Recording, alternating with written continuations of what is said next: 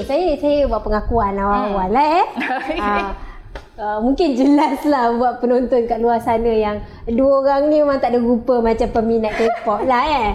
Uh, dan um, uh, saya difahamkan uh, salah seorang editor daripada Suara ni pun dia dia uh, men, uh, mencari penulis nak menulis pasal K-pop ni pun sebab perasaan ingin tahu hmm. apa yang hebat sangat pasal K-pop ni sampai macam uh, dia uh, BTS lah yang paling senang eh, dia menempa kejayaan sebesar ini yang tak pernah kita nampak dengan uh, kumpulan-kumpulan pemuzik yang lain tak hmm. kisahlah daripada mana-mana negara sekalipun. Uh, jadi uh, okay lah sebelum saya bertanya soalan yang lebih uh, lebih uh, mendalam terjerumus kepada perasaan ingin tahu kami, ingin tahu kami di Suara bagi Afi sendiri uh-huh. kenapa K-pop? Kenapa K-pop? Okay, um, saya ni uh, ada saya tulis juga lah dalam ni bagaimana hmm. saya jadi macam termasuk lah terjebak dengan uh-huh. K-pop ni kan.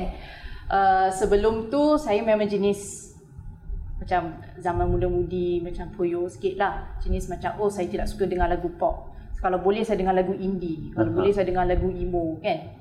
Dan kemudian di masa zaman universiti um, mungkin sebab keadaan kampus saya di situ tak ada wifi hmm. dan rakan-rakan saya semua memang sudah minat K-pop daripada lagi awal daripada saya. Uh-huh. Um, tapi benda yang saya tertarik untuk yang pertama kali adalah sebab tarian.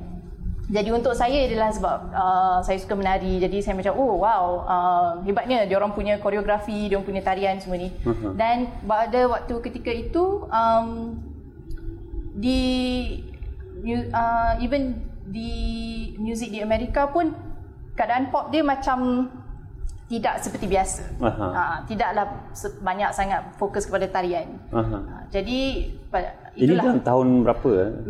2000 2008 2009. Okey. Hmm.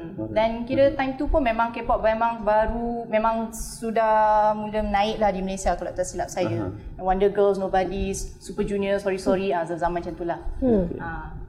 Tapi rakan-rakan saya semua memang dah dia orang memang dah um, dah jadi peminat sebelum saya kan. Jadi saya pun uh-huh. macam okey pergi tengok-tengok semua.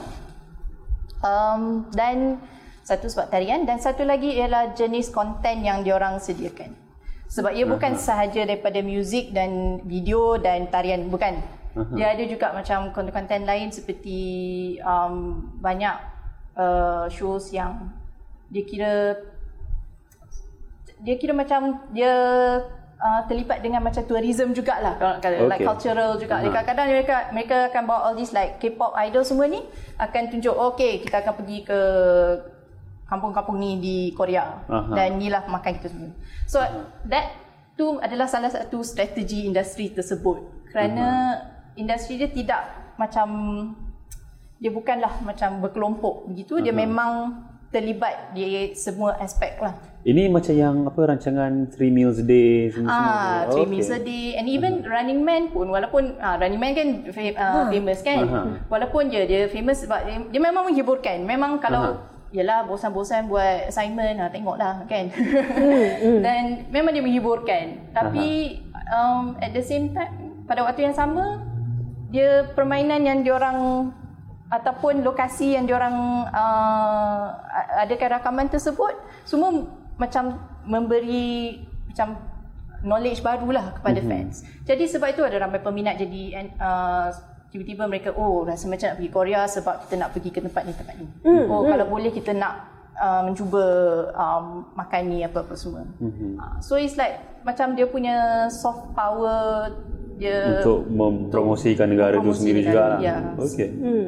Hmm. Okey. Ha, itu itu itu membawa kepada saya punya soalan yang seterusnya lah macam uh, betul dulu saya memang uh, antara orang-orang yang macam betul juga lah eh apa K-pop fans ni macam apa benda lah yang hmm. K-pop fans ni yang tinggi-tinggi sangat kan dengan dia punya band kan tapi 2-3 tahun lepas uh, saya pun terjebak lah eh terjebak uh, uh, sebab memang macam yang Afi sebutkan tadi kan uh, ia punya bukan sahaja muzik dan tarian tapi uh, ada juga produk-produk lain hmm. yang uh, memberi nilai tambah pada dia punya uh, penonton ataupun uh, pendengar. Ha, dan saya pun akhirnya tersangkut jugalah kan. Jadi di situ saya melihat uh, macam tapi iyalah dia, saya, saya melihat dia punya produk-produk, dia punya uh, strategi apa semua kan. Tapi dari sudut pandang Hafiz sendiri kan, apa sebenarnya yang menyebab, membuatkan K-pop ni satu industri yang sangat marketable? Hmm. Uh, yang macam uh, saya kongsikan lah eh, um, saya, saya pernah duduk di Mexico.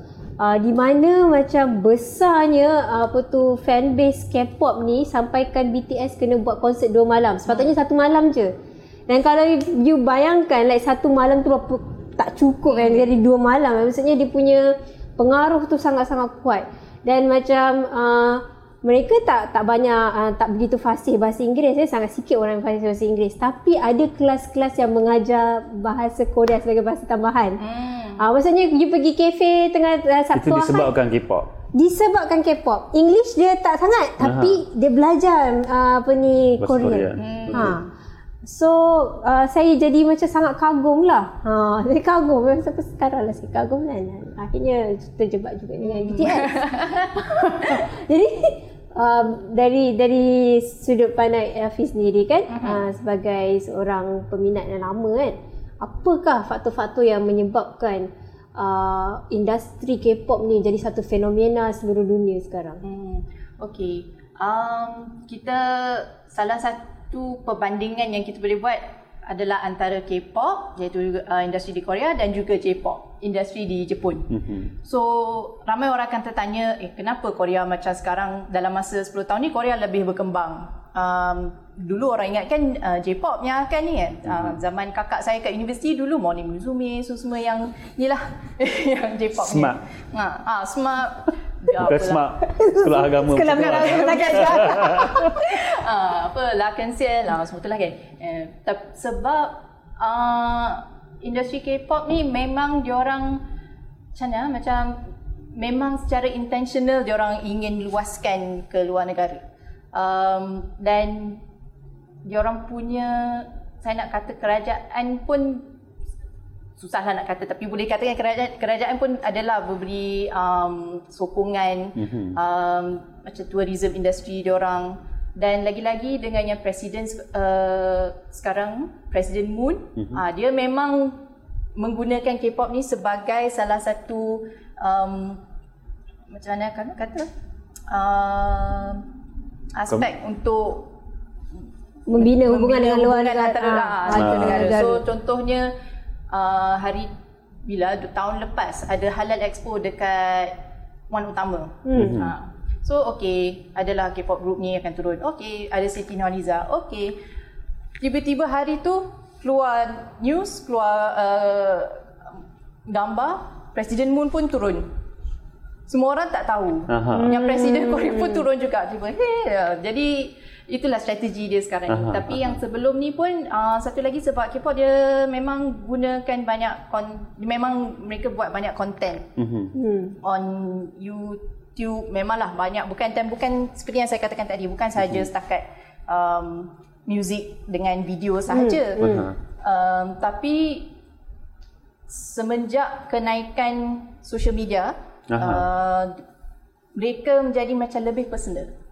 Hmm. Uh, jadi mereka macam memberi bayangan bahawa oh kita dapat tahu apakah perasaan apakah um, apakah yang mereka sedang fikirkan apa sebab mereka pun sentiasa um, berhubung lah uh-huh. macam contohnya on Twitter tiba-tiba dia orang macam eh hari ni saya makan ini ini ini uh, uh, selalu, selalu update dengan dia very relatable lah. very relatable lah ha, okay, okay, okay, relatable. okay, okay. so that is the shift that happen. Uh-huh. hmm. yang membuatkan K-pop ni macam lagi besar. Dan lagi-lagi tahun 2018 bila BTS menang Billboard Award di US lagilah ramai uh, even uh, media di Amerika pun mereka pun terkejut macam eh macam mana mereka boleh jadi menang apa social best social award ni kan? Hmm. eh, padahal kat Korea macam tu.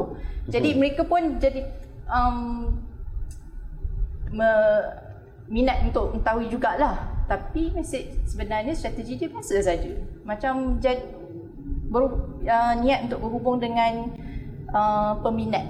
Hmm. sebab dan uh, bukan setakat melalui Twitter dia ada jugalah um, beberapa services di Korea yang dia orang buat uh-huh. untuk supaya macam oh kita macam FaceTime sikit FaceTime lah. FaceTime sikit lah macam tu. Okay. Hmm. okay.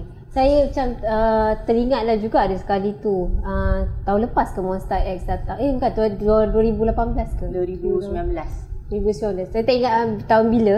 Tapi masa saya ke KLIA ada satu band datang ke Malaysia uh-huh. yang um, apa tu uh, Uh, saya saya datang kat Malaysia, uh, saya dekat KLIA ada satu uh-huh. band datang kat Malaysia. Uh-huh.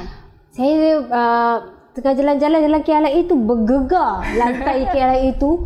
Lepas tu saya nampak segerombolan budak-budak muda tengah tengah kejar.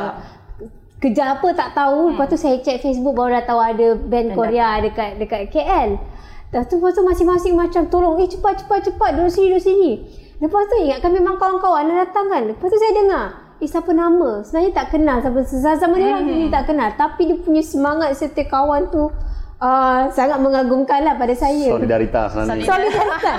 ha, tu saya nak saya nak tanya kan macam uh, dari segi mobilisasi apa ni peminat-peminat K-pop kat Malaysia lah eh. Hmm. Uh, kita kat Malaysia macam mana macam mana korang berhubung, apa benda yang korang bercakap, uh, apa yang apa apa benda lah uh, cerita sebenarnya apa seben, siapa sebenarnya K-pop uh, fan dekat Malaysia ni. Hmm, okay. So saya okay di K-pop uh, fan di Malaysia ni um, saya akan bercakap bagi pihak uh, peminat Melayu.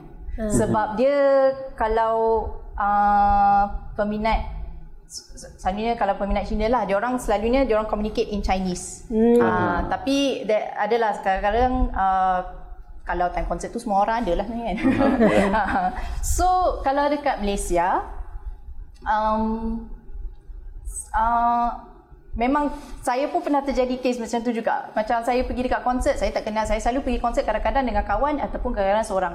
So kalau tak kenal apa pun, kita macam okay tak apa, kita enjoy sesama. Lepas tu baru tanya, eh nama apa? tu kan. Ha. Tapi in terms of like mobilisasi, ni dia diadaptasi daripada sistem uh, fan base di Korea di mana dia memang sangat teratur. Hmm. Dia ada ketua fan base, dia ada fan site, Lepas tu di luar negara dia ada translators. Hmm. Um, so Aha. yang pihak translators ni usually selalunya dia orang buat secara uh, percuma. Dia, macam macam mana volunteer lah. Translate lagu, translate message, semua benda tu. Okay. So kat Malaysia ni ada dia punya ketua penterjemah. Ha, ada ketua penterjemah. Oh. Bukan tak adalah ketua penterjemah sangatlah, tapi ada lah macam macam leader dia orang yang yang punya orang ha, yang take lead lah kira. Ada orang yang take lead. Okay. Dan selalunya um, saya adalah beberapa rakan saya yang fasih bahasa Korea dan mereka secara sukarela lah macam okay nak translate dan um, dan mobilisasi terdapat juga sebab ni sebenarnya daripada dulu lagi uh, K-pop fans sebenarnya dia orang suka uh, buat charity work mm-hmm. hmm. se- untuk diberikan sebagai uh, hadiah birthday kepada idol dia orang. Oh, okay. Ah, so selalunya dia macam okay kita buat charity work ni tapi sertifikat dia under nama uh, fan uh, uh, K-pop idol kita. Okay. Contoh kalau kat Malaysia okay. ni apa yang pernah pernah uh, charity yang pernah dilakukan atas nama idol? Ah banyak sebenarnya. um, yang saya pernah terlibat lah. So ni macam it was uh, macam kind of interesting. So this was for ini untuk BTS time 2015. Mm-hmm. Time 2015 kita buat charity untuk uh, Mercy Malaysia dengan ada dua lagi saya tak ingat apa. Kita buat macam art exhibition hmm. dekat KL. Hmm. Dan fans yang datang uh, dia ada lah macam kita okay nak beli macam goodies apa semua ni ada beli gambar semua semua ni dan semua uh, hasil kutipan tu kita akan salurkan kepada charity tersebut. Aha, okey. Uh, so itulah uh, salah satu yang saya pernah terlibat dan banyak banyaklah. Hmm. Okay. Kadang-kadang ada yang pernah yang macam pergi tolong di uh, apa ni? Um, uh, rumah orang tua ke, tolong hmm. di hospital ke. Ya. Hmm. Hmm. Uh, sebelum tu iklan sekejap kebetulan kita cakap pasal fans semua semua ni. uh, kita di warung baru pun kita sudah ada Patreon kan? Apa mm-hmm. betul tak sebutan Patreon. Patreon. Ya untuk kita kumpul dana untuk kita buat program-program macam ni lah. Kita buat sesi-sesi bincang ni dan juga penulisan-penulisan yang kita keluarkan juga dekat sana. So untuk siapa-siapa yang berminat untuk memberi sedikit sumbangan boleh pergi ke situ. Di, di kita orang punya social media punya page adalah kod alamat Patreon ni. Maaf saya pun kat tag sikit Uh, tapi ada maklumat tu ada di internet dan boleh didapatkan Boleh, internet. boleh semak di uh, jurnal uh, kalau Instagram at jurnal Svara J U R N A L S V R A. Ya. Mungkin tak lama lagi kita akan adalah kat bawah tu tulis Aha. jurnal Svara. ataupun di ataupun di warung baru. Warung Ataupun baru ada Twitter dan di Facebook. Facebook, Facebook. ada. Ya. ha. Okey. Okey. Sip. Sambung. Sambung kita. Aha. Okey. Oh, okay. Saya baca sikit lah eh. Hmm. Ha, se- sedutan oh, Oh, daripada sedutan pula petikan. Ha, petikan. Uh, artikel yang ditulis oleh saudari Afi. Kumpulan Monster X bersama dengan BTS dan lain-lain kini sedang hangat mendominasi arena muzik barat. Mereka mengasah bahasa Inggeris mereka supaya boleh menjalankan interview yang lancar. Walaupun rakan-rakan saya di Amerika Syarikat dan Eropah telah lama mendengar K-pop, industri barat mula berjinak-jinak di arena ini hanya pada tahun 2017. Betul dah tu, risiko 2018 lah. Ketika itu saya percaya bahawa dunia K-pop ini akan mengembang dengan pesat. Terlampau pesat sehingga ia tidak sempat untuk belajar cara menghormati rumah orang lain. Ha. Menarik tu. Uh, uh, ayat last tu. Hmm. Terlampau pesat sehingga ia tidak sempat untuk belajar cara menghormati rumah orang lain. Ha. Hmm. Apa yang dimaksudkan? Dia main, main uh, menceroboh saja Kan. ke macam mana? Um, okay, dia bukannya main menceroboh bukan main, main menceroboh macam macam mana nak kata? Okay. Saya eh, eh. Alright, okay. So, uh, K-pop ni dia sangat menarik sebab banyak-banyak lagu yang diambil ataupun banyak lagu yang diubah dia mengambil banyak daripada kira black culture lah. Hmm. Banyak macam inspirasi daripada hip hop. Hmm. So saya sebagai uh, peminat um, yang lama ni kebetulan saya seperti yang saya katakan kebetulan ramai uh, rakan saya daripada Amerika Syarikat dengan Eropah uh, mereka daripada golongan minoriti. Hmm. Dan sebelum ini di K-pop di sana sebenarnya memang dah dah besar tapi kebanyakannya oleh golongan minoriti lah peminat mereka. Mhm. Dan um, isu-isu tentang cultural appropriation ni memang sudah lama dibincangkan Hmm. uh, antara fans-fans uh, K-pop di international lah Mhm. So lagi-lagi dengan ni saya nak kata lah kalau saya tulis kalau saya tulis uh, artikel ini tahun ini Hmm. isi dia mungkin berlainan. Hmm. Saya mungkin akan sentuh tentang Black Lives Matter Aha. sebab um, banyak grup uh, K-pop punya fanbase pun memang banyak terlibat lah dengan Black Lives Matter tu. Aha. Contohnya seperti yang tadi kata yang charity tu kan. Hmm. Ah jadi kalau tak silap saya Armis dia disebabkan grup-grup K-pop sendiri mereka um, memberi sumbangan jadi fans pun turut memberi sumbangan. Hmm. Namun begitu timbul juga um, kisah-kisah ten, uh, isu tentang cultural appropriation Hmm. iaitu daripada segi rupa. Hmm. Iaitu Ya. contohnya, oh kadang-kadang ada setengah yang K-pop idol, okey mereka ingin ingin um, lagu-lagu tu ada unsur-unsur hip hop sikit. Jadi mereka pun oh tiba-tiba ada dreadlocks. Ha. Ha. Jadi peminat-peminat daripada Amerika Syarikat ni, especially the the black fans, um, they will raise the issue. Hmm. Aha. And some K-pop groups uh, terutamanya yang yang memang telah beranjak ke luar negara, Hmm. mereka akan dengar. Aha. Tapi ada setengah tak akan dengar lah nak buat macam mana kan. Hmm. Um, so ada banyak um, perbincangan tentang cultural appropriation sebenarnya. Di antara peminat dan anggota K-pop Di antara lah. dia, sebelum itu di antara peminat Aha. dan mereka akan hantar mereka akan hantar surat ke company cakap boleh tak um, tengoklah ada setengah company akan dengar ada setengah company tak akan dengar Aha. um, ada setengah idol uh, mereka akan acknowledge Aha. Hmm.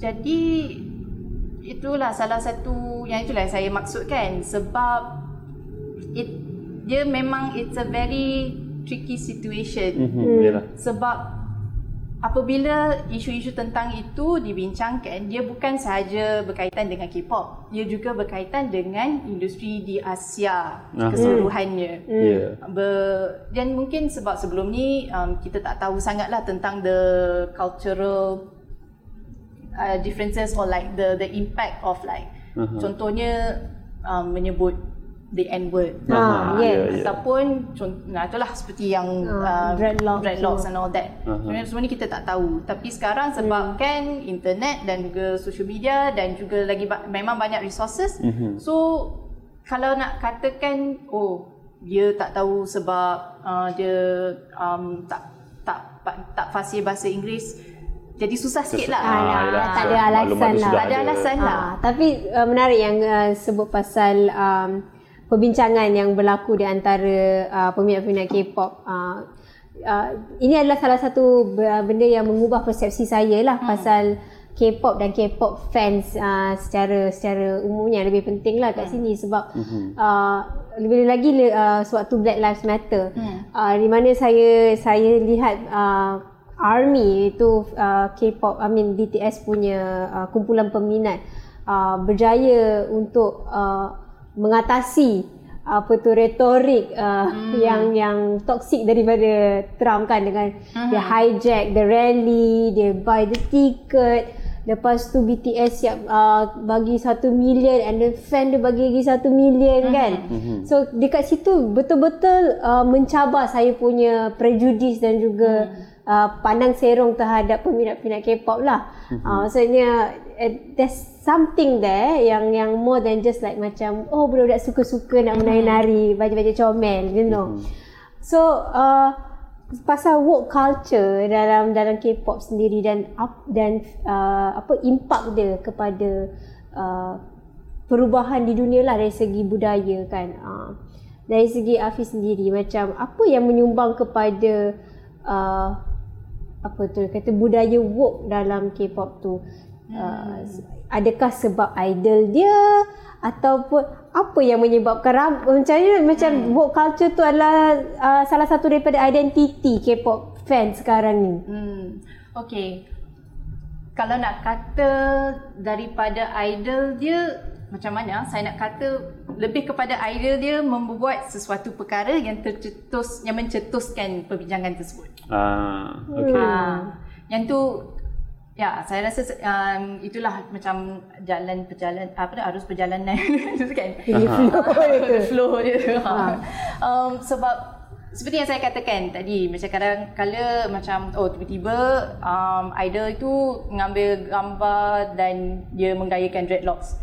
Hmm. Dan di, di situlah perbincangan tersebut akan berlaku. Hmm. Dan um, sa- saya mengikut pengalaman saya saya macam oh okey saya akan baca dan oh baru saya faham oh sebab ni ke um, tak um, kenapa dipandang macam kenapa ni kira salah lah kan Hmm. uh, dan kalau nak katakan tentang mobilisasi dia lebih kepada kerana kebanyakan achievements dekat K-pop ni dia memang berdasarkan uh, macam mana kata ah? macam huge numbers even on social media dan semua. So hmm. sebenarnya macam K-pop fans ni dia orang dah peminat K-pop ni dia orang dah tahu how to play the game. Ah, Ah, that's the right dia orang dah tahu yang berapa ramai orang dan dia punya Ha, dia orang dah tahu okey macam mana kita nak contohnya kalau social media kan. Okey, macam mana kita nak uh, trend this hashtag to Ha, overcome ha. the other hashtag. Yes, Ah, yes. That's what they okay, did dengan okay. Black Lives Matter kan. Matter. Diorang Aha. diorang start the hashtag and then diorang nak drown Nak kan drown kan. hashtag yang Aha. yang racist. Jadi boleh kita kata macam fan K-pop ni social media savvy lah Ha. yang menyebabkan Ha. orang boleh yang maknanya music-music scene lain tak ada yang setahap Tak ini ada. lagi. Sebab uh, sebab the industry sekarang ni pun dia me- memang uh, dia ikut uh, macam mana macam memang dia orang tengok based on like social media metrics lah kan. Aha. Hashtags lah apalah semua, -semua tu. Aha. So jadi um, secara langsung K-pop, peminat K-pop pun dia orang dapat tahu oh okey kalau kita nak trend hashtag ni um, okey ni ni ada satu trik saya dapat tahu kalau hashtag itu trending for 40 uh, 24 hours ke 48 hours uh-huh. after that Twitter akan remove that hashtag even though it keeps on Oh. trending Oh. so K-pop fans boleh tahu okey kalau ni dah habis 48 hours Dia replace. replace Dengan hashtag baru. dengan hashtag baru Ah, tapi isu yang sama, benda yang sama Ah. nak bawa. See, they're Okey. very systematic, very organized. For all that we know, what we need is K-pop fan base daripada parti politik. Ya, Untuk setuju. mencapai perubahan. Ya. Ya. Ha, so macam, oh tu, saya ada satu soalan tadi. So, you katakan dekat semua fan base dekat dekat dekat satu dunia ni, ya. dia ada structure. Ah. Dia ada struktur dia kan. Hmm. Korang ada macam AGM ke? Tahun ni kita akan pilih Ini siapa presiden. presiden kan? Presiden ha, sebab kan korang nak kena mobilize kan? Ha, kita nak buat charity ni, kita nak uh, Ah. buat action ni. Dia action tengok tu. lah dia kalau masa time dulu masa rajin-rajin sikit lah kan. Sekarang ni dah macam okay korang buat hal sendiri saya duduk dengar je. Hmm. Um, dulu masa fanbase tu ke- dia tengok kepada tempat juga sebenarnya.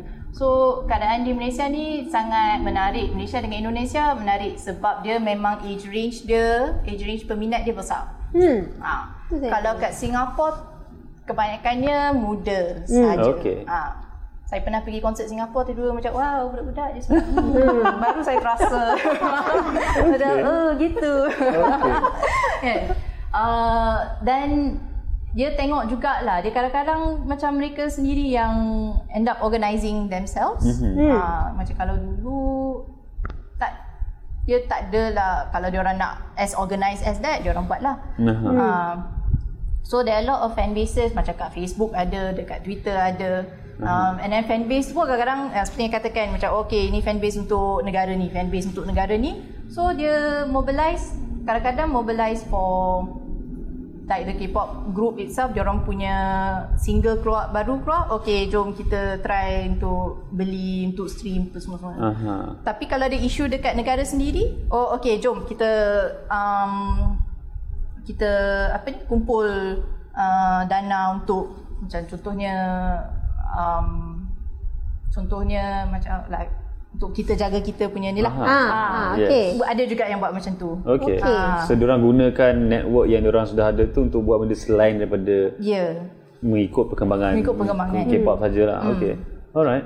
macam tadi ada sebut pasal macam uh, apa tu antara topik perbincangan yang uh, di diutarakan oleh peminat dan dibincang sesama peminat uh, macam cultural appropriation apa semua. Tajuk-tajuk ni semuanya adalah tajuk-tajuk yang mencabar dan boleh membangkitkan kemarahan atau provokasi bagi sesetengah pihak lah kan. Mhm. Uh, tapi uh, macam mana tu like ketegangan di antara fan ke Oh. atau adakah uh, apa tu walaupun tegang dari bila berbincang pasal soal tu tapi sebab kita sama-sama sayang BTS kita akan tetap bersatu. Uh, macam Apa tu. apa apa perkataan ni nama sarap tu? Allah, nama Oh, dah. besar. Asabiah. Ya. Ha. Um, okay lah. Jadi kalau saya nak kata tentang macam uh, peminat-peminat grup-grup uh, apa grup lainan ke ataupun semua tu kita bayangkan macam peminat uh, pasukan bola. Mhm. Ha. Hmm. So kira sebenarnya K-pop punya fandom tu sama je dengan peminat bola punya fandom. Cuma yalah um, dia lagi lagi aktif sebab banyak konten. Yeah. So okay, in terms of pergaduhan tu um, saya tak boleh nak secara terus terangnya saya nak cakap uh, kadang-kadang ada yang boleh berbincang dengan aman, kadang-kadang mm-hmm. tidak. Uh, saya tidak nafikan. Aha. Tapi itu pun bergantung kepada peminat tersebut lah. Mhm. Uh, jadi saya cuma saya sangat um, bernasib baik yang sebab rakan-rakan K-pop saya especially yang international ones um, saya sudah kenal dia orang lama jadi dia orang memang banyak beritahu okey hmm. inilah sesuatu semua. Aha. Um, kalau nak kata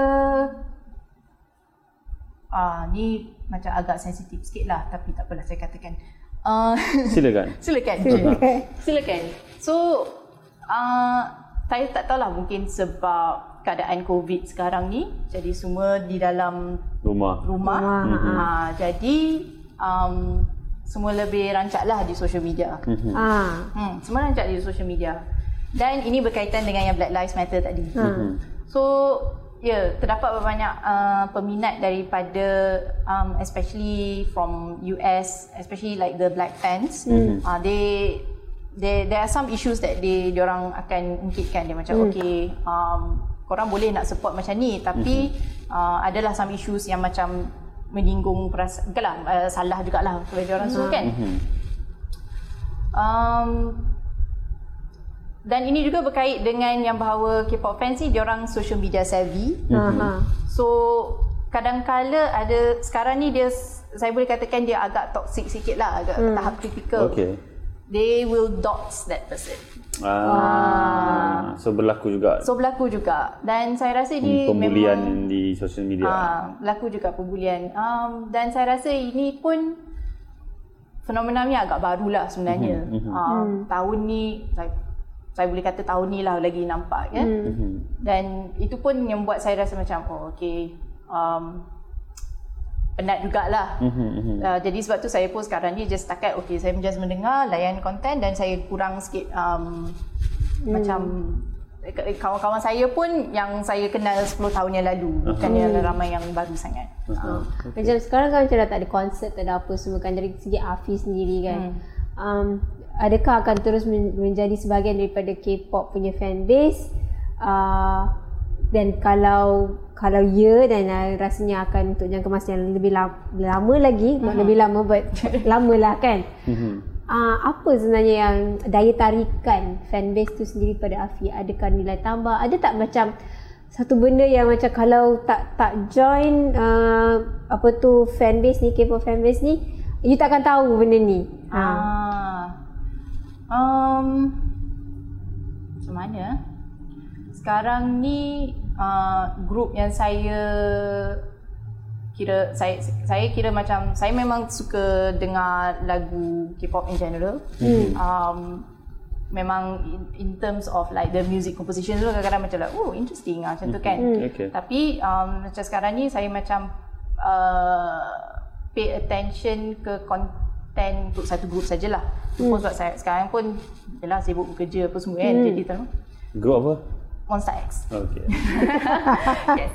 Uh, lepas tu uh, Okay, disebabkan pandemik ni jadi mereka pun ya ti- mereka tidak boleh uh, mengadakan konsert tapi mereka berjaya buat online konsert. Okay. Ha, mereka berjaya buat online konsert dan banyak jugalah dia berjaya buat online konsert tu interaktif semua. Mm-hmm. Tapi untuk saya sendiri saya saya pun macam okey saya akanlah uh, sebab dia orang masih keluarkan konten kan. Jadi saya macam okey saya layanlah tapi um, salah satu uh, ex, macam mana? Tarikh expiry date untuk group tu is their military enlistment. Oh ya ya ya Ah, ya. sebab banyak orang ni masuk sebelum orang kena masuk pergi ke military service. Ah, so okay. if I'm not mistaken sekarang ni BTS dah nak masuk dah. sepatutnya lah. Tu lebih tahu. ah, sepa, kalau tak silap saya sekarang ni uh, dia orang punya government dia orang punya kerajaan cakap had dia umur 30 tahun kalau tak silap saya. Oh. Hmm. So sebelum umur 30 tahun dia kena pergi. Ah, dia dia bukan sebelum umur 30 tahun. Dia kalau dah umur 30 tahun 30 tahun tu dah memang patut pergi dah. Oh, okay. Alright. Dan sekali pergi 2 tahun lah. kan? 2 tahun. Ah. Hmm. Okay. So, kita ada satu soalan daripada penonton. Okey. Oh, Takutnya. Uh, aduh.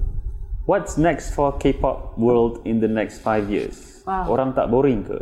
Ah. Ah, saya baru.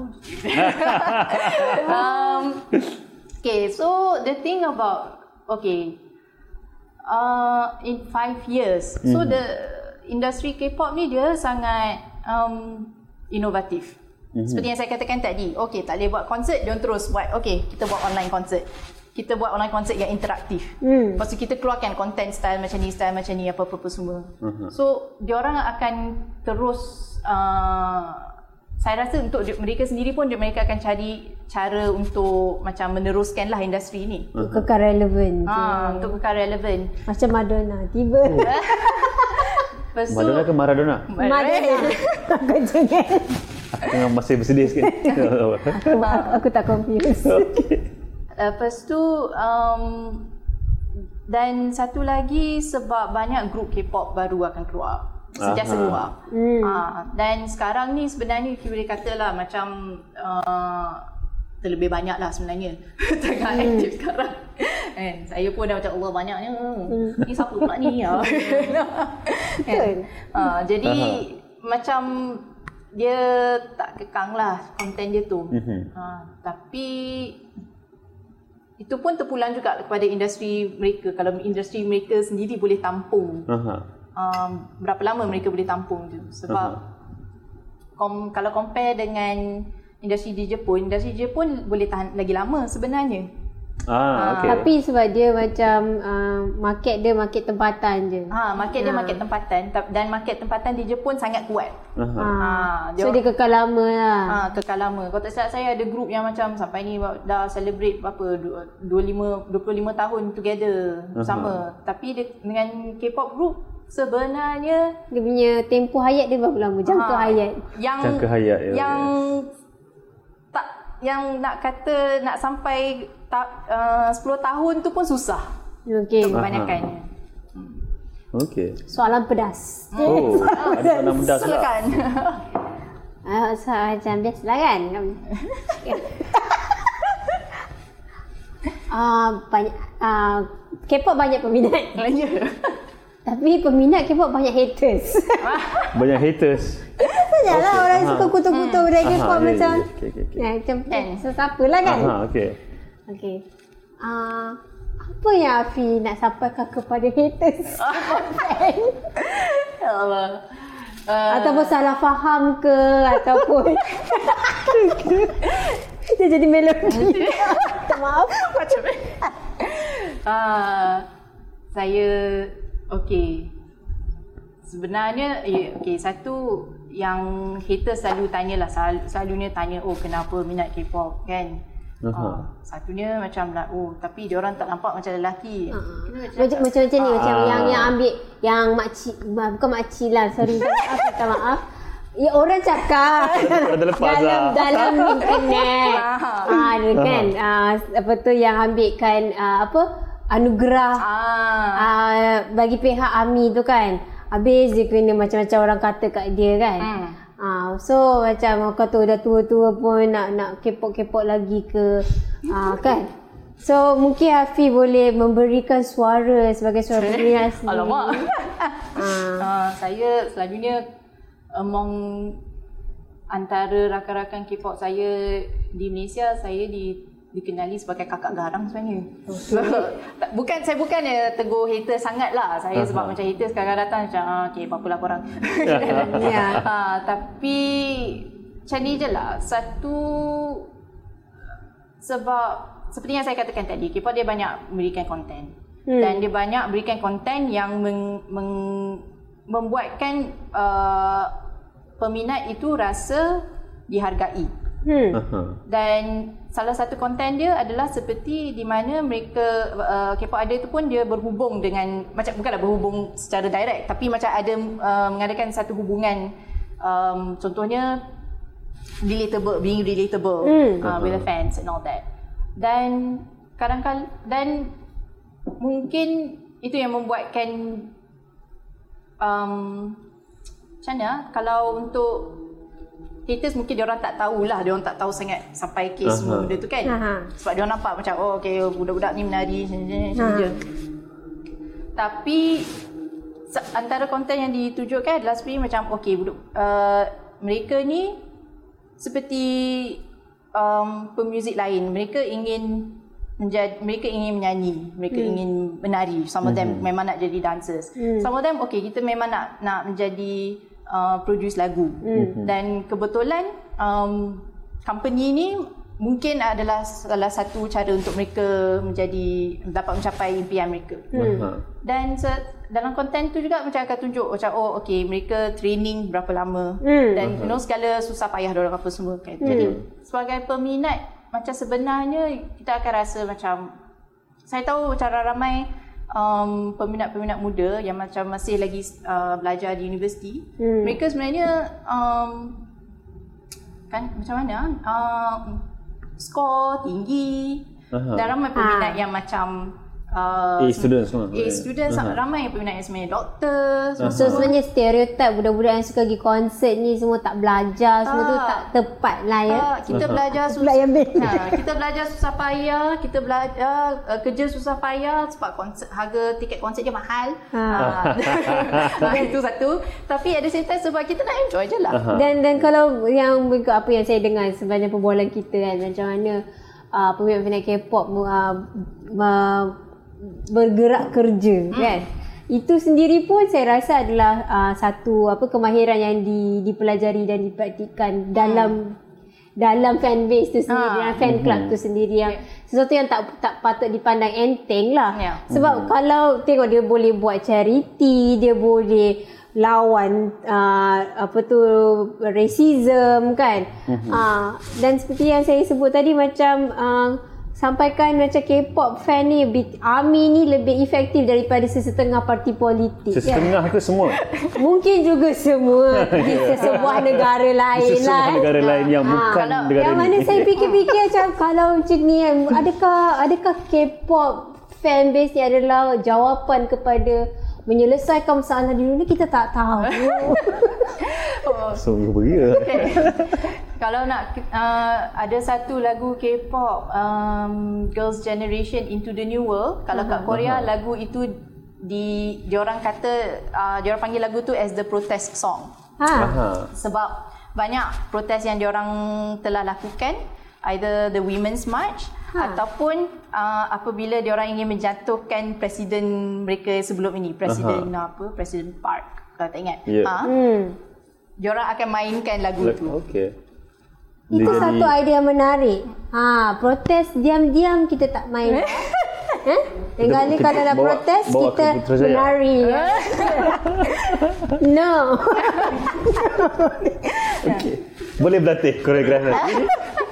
Tapi uh, saya nak tanya macam uh, saya sebenarnya tak adalah begitu ikut perkembangan muzik Hmm. mana-mana scene pun. Cuma lain-lain lagu je lah. Kalau ma- tapi apa yang saya tahu kalau macam dulu bila ada grup yang layan muzik dulu macam apa glam rock so kita Ah. ada scene rock kapak bila orang start layan punk ada punk punya scene layan hip hop ada hip hop punya scene kan K-pop ni ada tak dikeluarkan local K-pop punya scene local K-pop? Ni dolar dolar tak tahu. oh ha dolar mana? Uh, ada kalau tak salah ada beberapa lah grup yang cuba. Aha. tapi um, ah, contohnya Dola tapi saya nak kata inspirasi lah bukan nak kata Aha. ni sebab tu sebabnya K-pop ni kalau nak katakan nak tiru sebulat-bulatnya agak susah sebab dia sistem dia tau. Dia ada Ah. training sistem dia satu. Lepas tu mereka bukan bergantung dekat sana dia bukan music label. Dia is Okay. like a music company. So mereka yang berminat menjadi K-pop idol dia orang okay saya nak sign dengan company ni sebab saya tahu company ni dia lagu-lagu dia macam ni da, da, da, da, dan mereka akan go through training lah. Okey tengoklah berapa lama beberapa tahun dan baru dia orang boleh debut Hmm. uh, tapi um, yang pasal scene tu saya nak sebenarnya dia macam ni je dia cuma kebetulan dia seperti dulu kan kita ada zaman uh, apa ni uh, lagu-lagu rock daripada Indonesia kan aha zaman Indo rock Peter Pan Aha. uh, Shillong Seven, Shillong Seven, uh, ya. kan dan kebetul dan dia lepas itu K-pop pula naik aha uh, saya rasa itu itu lebih menggambarkan di Malaysia lah keadaan muzik di Malaysia macam mana sebenarnya Punya evolusi lah Ah. sekarang Aha. apa. uh, Tapi okey, kita ada satu soalan ni. Ah Ada dua soalan Oh, dua sebenarnya. Wah. wow Formula K-pop ni boleh pakai untuk negara lain tak rasa-rasanya? Ah, okey lagi ah ada satu lagi soalan ni. kenapa rakyat Malaysia pandang rendah kat peminat K-pop? Okay, formula uh, saya saya dah explain lah tadi. Hmm. Kalau nak nak dia susah sikit sebenarnya sebab uh-huh. saya maksudnya cakap sebab, sebab dia sistem dia, dia tu uh-huh. dan sebab walaupun a lot of so kebanyakannya company tu adalah like private companies but they in a way the kerajaan tu macam support tau government uh-huh. dia support and it's not just towards K-pop juga uh-huh kalau tak silap saya government dia pun macam memang beri um, support macam like even the cultural music dia orang mm-hmm. so semua so it's an entire system that is linked interlinked between different um, industries lah uh-huh. um, dan uh, saya apa yang kita kalau contohnya pemuzik di Malaysia kalau mereka minat lah nak uh-huh. men, nak belajar apa yang boleh dipelajari daripada industri K-pop ni it is more on the content yang diorang produce tu apa. Okay. Content hmm. apa yang diorang produce.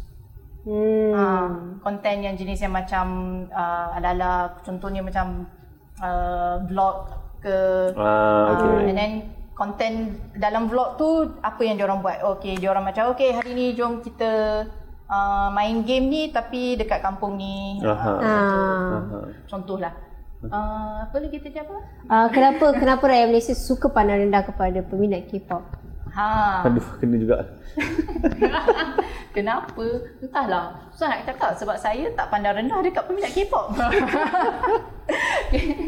um, tapi yang pernah saya dapat uh, ada pernah setengah rakan-rakan saya macam kata oh um, kenapa masih dengar lagi kan? Umur dah hmm. dah dah lepas universiti tapi masih dengar lagi. Tapi saya kata itulah seperti yang saya katakan tadi. Banyak benda kita boleh belajar sebenarnya. Hmm. dan bukan setakat tentang industri itu juga. Dia uh-huh. lebih kepada um, possibilities contohnya untuk uh, belajar. Kalau dapat um, rakan-rakan daripada negara lain hmm. dan uh, boleh belajar tentang negara lain. Hmm. Uh, dan kalau tak silap saya ramai rakan saya daripada Amerika Syarikat, dia orang yang seperti tadi di Mexico, hmm. dia orang dia orang ada kelas untuk belajar bahasa hmm. Korea kan. Hmm.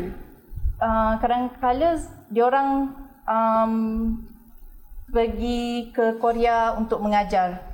Ha. Uh, jadi ada banyaklah macam cultural exchange, exchange. as well. Okay. Uh, hmm. Jadi Hmm, entahlah. Saya kadang-kadang baca kalau orang yang kalau haters ni saya macam oh okey tak apalah tinggal saya.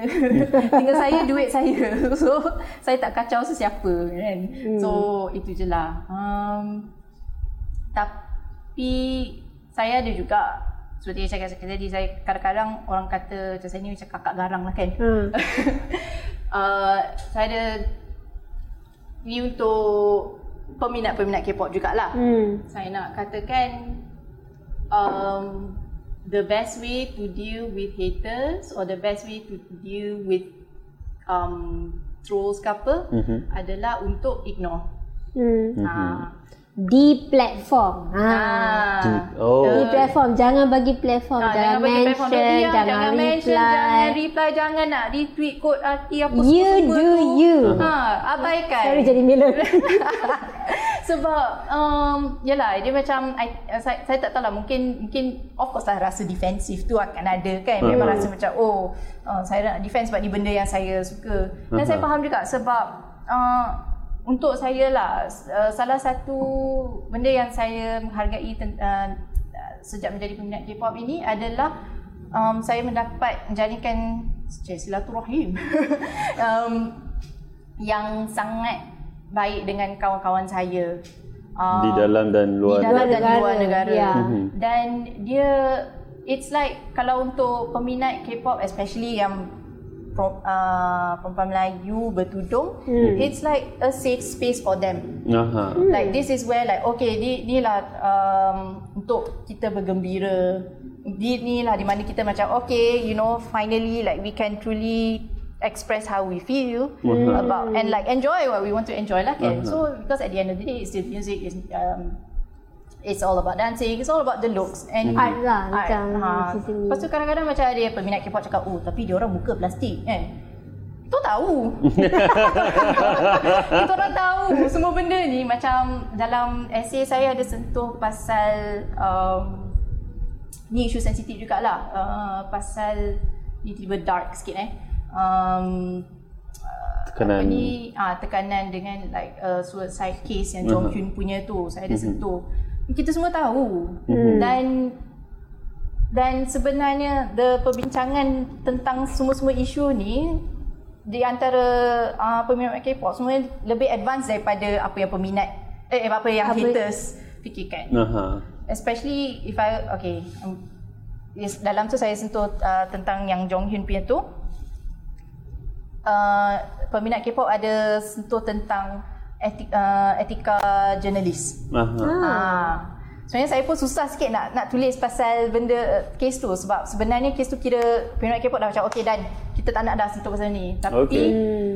sebab kita tekan kita nak saya tulis di situ sebab saya nak katakan dia bukan tekanan sebab industri K-pop tu saja. Dia sebenarnya Aha. tekanan sebab sos, uh, society di Korea in general. Aha. So and it's something yang macam peminat K-pop pun mereka dapat tahu juga tentang like the socio-political in Korea. Eventually they, kita orang akan tahu oh kes ni berlaku, kes ni berlaku. Hmm. So it's Ini di mana uh, apa tu budaya harusnya budaya tempatan Korea tu uh, macam mana dia sedang uh, bersemuka secara terus dengan dia punya pencapaian di arena global. Global. Hmm. Di mana dia macam sekarang ni dia sedang what do you call that macam negotiating um, you know between the changes. Yes, Yeah. yes. Because like Korea, like orang, I think like they going through like um, apa nak kata macam like new capitalism lah. Dia macam Hmm. because they they become successful uh, very fast, Mhm. kan? Hmm. Dengan Samsung, dengan semua tu tiba-tiba naik. Dengan the Ah. cebol punya. Ha, dengan the Chevrolet punya dan peminat-peminat dia pula daripada negara-negara yang uh, di mana dia punya uh, how to say uh, value system dah lain, lebih Lain. advance, lebih Ah. progressive. Mhm. Uh, Jadi ada banyak like that is for me that is the part where I'm interested in. Aha. the potential. the potential and like kalau lah tiba-tiba macam secara akademik ni kan hmm, saya mungkin di situlah saya akan fokuskan uh Ah. kalau lah Tengok ke, ke, ke mana uh, apa tu hala tuju Hmm, hala K-pop tuju. seterusnya. Ha, ke mana hala tuju K-pop seterusnya dan apakah perbincangan-perbincangan cultural differences, cultural appropriation, cultural assimilation yang boleh di um, yang uh, yang terdapat lah. Nah, dan bagaimana perbualan-perbualan dalam dalam di antara K-pop fans sendiri satu dunia ni membawa ripple effect kepada ke, uh, ke, perubahan budaya di negara-negara Yeah. lain. Nah. Ya, itu pun uh, salah satu benda yang uh, saya sedang perhatilah dan saya sangat berminat lah untuk tengok apakah yang akan berlaku seterusnya uh, dengan industri K-pop. Hmm. Sebab tadi nafikan dia ada masalah yang tersendirilah dengan dia punya tekanan uh, dari segi uh, sistem kapitalistiknya apa semua tetapi uh, macam Hafiz sendiri sebut uh, dia punya potensi tu ya, atau uh, untuk berubah dan uh, hala tuju seterusnya tu yang membuatkan uh, kita masih lagi uh, memperhatikan dan mengikuti uh, perkembangan K-pop uh, dari masa ke semasa lah. Hmm. Kita ada satu lagi soalan daripada penonton. Oh. Banyak juga hari ni. Wow. Apa the best books untuk memahami budaya atau seni K-pop? Wah, best books lah. best books lah. Wow. Okay, saya... Alamak, saya tak ingat lah. Sebab ada sebenarnya, ada banyak um, buku-buku tapi... Saya... Hmm. Sebab kebanyakannya saya terapkan daripada rakan-rakan saya dan juga online. Ada satu online... Um, It's like an online K-pop magazine Aha. yang yes dia dia orang buat review tapi ada juga beberapa artikel yang macam discuss pasal benda-benda ni. Aha. Uh, Soul Beats kalau tak salah S E Soul Beats. S E O U L Beats B E A T S. Ini dalam bahasa English lah. Bahasa Ah, Inggeris. bahasa okey. Inggeris. ah. Buku ada tapi saya tak ingat, sorry. Tak apa. Nantilah Nanti saya boleh mungkin kongsi dan kita boleh kita boleh share dalam kita punya Dan kita punya. Facebook dan Ya. juga uh, social media. Okey. Sudah tak sebentar lagi lagi. Itu dah banyak dah ni. Wah, banyaknya. Ha, itulah. Kalau sembang ni tak habis ni sebenarnya. Itulah. Uh, So kita ada 3 minit je lagi rasanya. Hmm. Uh, just untuk soalan penghabisan hmm. mungkin. Uh, kita kembali balik kepada suara ni sekejap. Alright. Macam mana pengalaman untuk uh, mengeluarkan benda tu tahun. dalam dalam penulisan? ah. 10 tahun menjadi 10 tahun peminat pop dalam tulisan di suara. Macam mana? Memang saya minta maaf dekat editor Sebara. Saya memang saya mengambil masa lama untuk tulis minta maaf. Uh, satu um, saya sangat bahagia saya sangat berterima kasih lah sebab saya diberi peluang ni mm-hmm. sebab uh, saya katakan ni pertama kali saya dapat tulis topik ini dan lagi-lagi dalam bahasa Melayu. Mm-hmm. Um, dan berapa page ni? Tiga. Tiga. Uh, tiga, tiga, uh, tiga, tiga page, page sebenarnya tak cukup. Ya. Yeah. Hmm, saya pun jadi saya, saya memang dah lama saya terfikir oh mungkin saya nak buat apa newsletter ataupun macam tu kan. Tapi uh, untuk artikel ni um, saya saya rasa mungkin sebab dekat Malaysia kita pun jarang banyak um, tak banyak sangat music writing dalam bahasa Melayu. Mm-hmm. Kan? Mm-hmm. Um, dan saya okey ni ni memang dah bukan K-pop dah lah ni sebenarnya. tak apa. So so buku-buku yang saya guna refer untuk untuk tulis ni it's actually by an American poet called Hanif Abdul Raqib. Jadi berpromote thing. so his book his books he actually wrote uh, pasal scene he's a black poet, mm-hmm. a black writer. So he wrote about uh, emo scene in which is mostly dominated by white people. Angry white yes. boys. Angry white boys. Again. Dan juga dia ada tulis uh, satu buku untuk group hip hop a tribe called Quest. Mm-hmm. So dalam buku ni dia dia bukan setakat music review biasa je lah. Dia ada mm-hmm. katakan tentang macam oh okay um, about the community mm-hmm. and then mm-hmm. about all the uh, socio-political racial aspects about it. Uh-huh. So inilah inspirasi saya. Sekian terima kasih. Okay. Alright. So hmm. kita pun dah sampai di penghujung. Hmm. Uh, jadi kalau nak baca yang belum pernah baca, silakan boleh baca di Suara Isu 4. Korea Merangkul Dunia daripada Afi Nur. Uh, ada juga esei-esei lain yang boleh dikongsi yang boleh dibaca dalam uh, isu yang sama ataupun isu-isu tiga sebelumnya. Um, apa lagi kita nak kena bagi tahu? Eh? Uh, pada pada siapa yang bertanya mana nak dapatkan suara ah. anda boleh dapatkan di uh, Yeza online ataupun uh, link di bawah imajinasi di bawah, link imajinasi link di bawah ini uh, Uh, ataupun boleh dapatkan uh, di kedai-kedai buku seperti Kinokuniya, di Tinta Budi. Uh, saya nampak sebenarnya ada dekat Liberal Latte juga. Hmm. Dekat ya, Temeluh pun ada kan? Dekat Temeluh. Temeluh ada, di utara ada. Pening ada, Silverfish yes. ada. Yeah. So, tak susah lah insyaAllah. Kalau, um, Kalau tak nak pergi ke kedai, boleh beli online, online. di Yeza. Yeza. Alamat Yeza. dia nanti kita boleh tulis, kita boleh kongsi dekat description nanti. Hmm. Lebih kurang lah macam tu. So, okay. terima kasih banyak kerana uh, bersama-sama kami dalam uh, live session Warung Baru malam ini. Sampai jumpa lagi.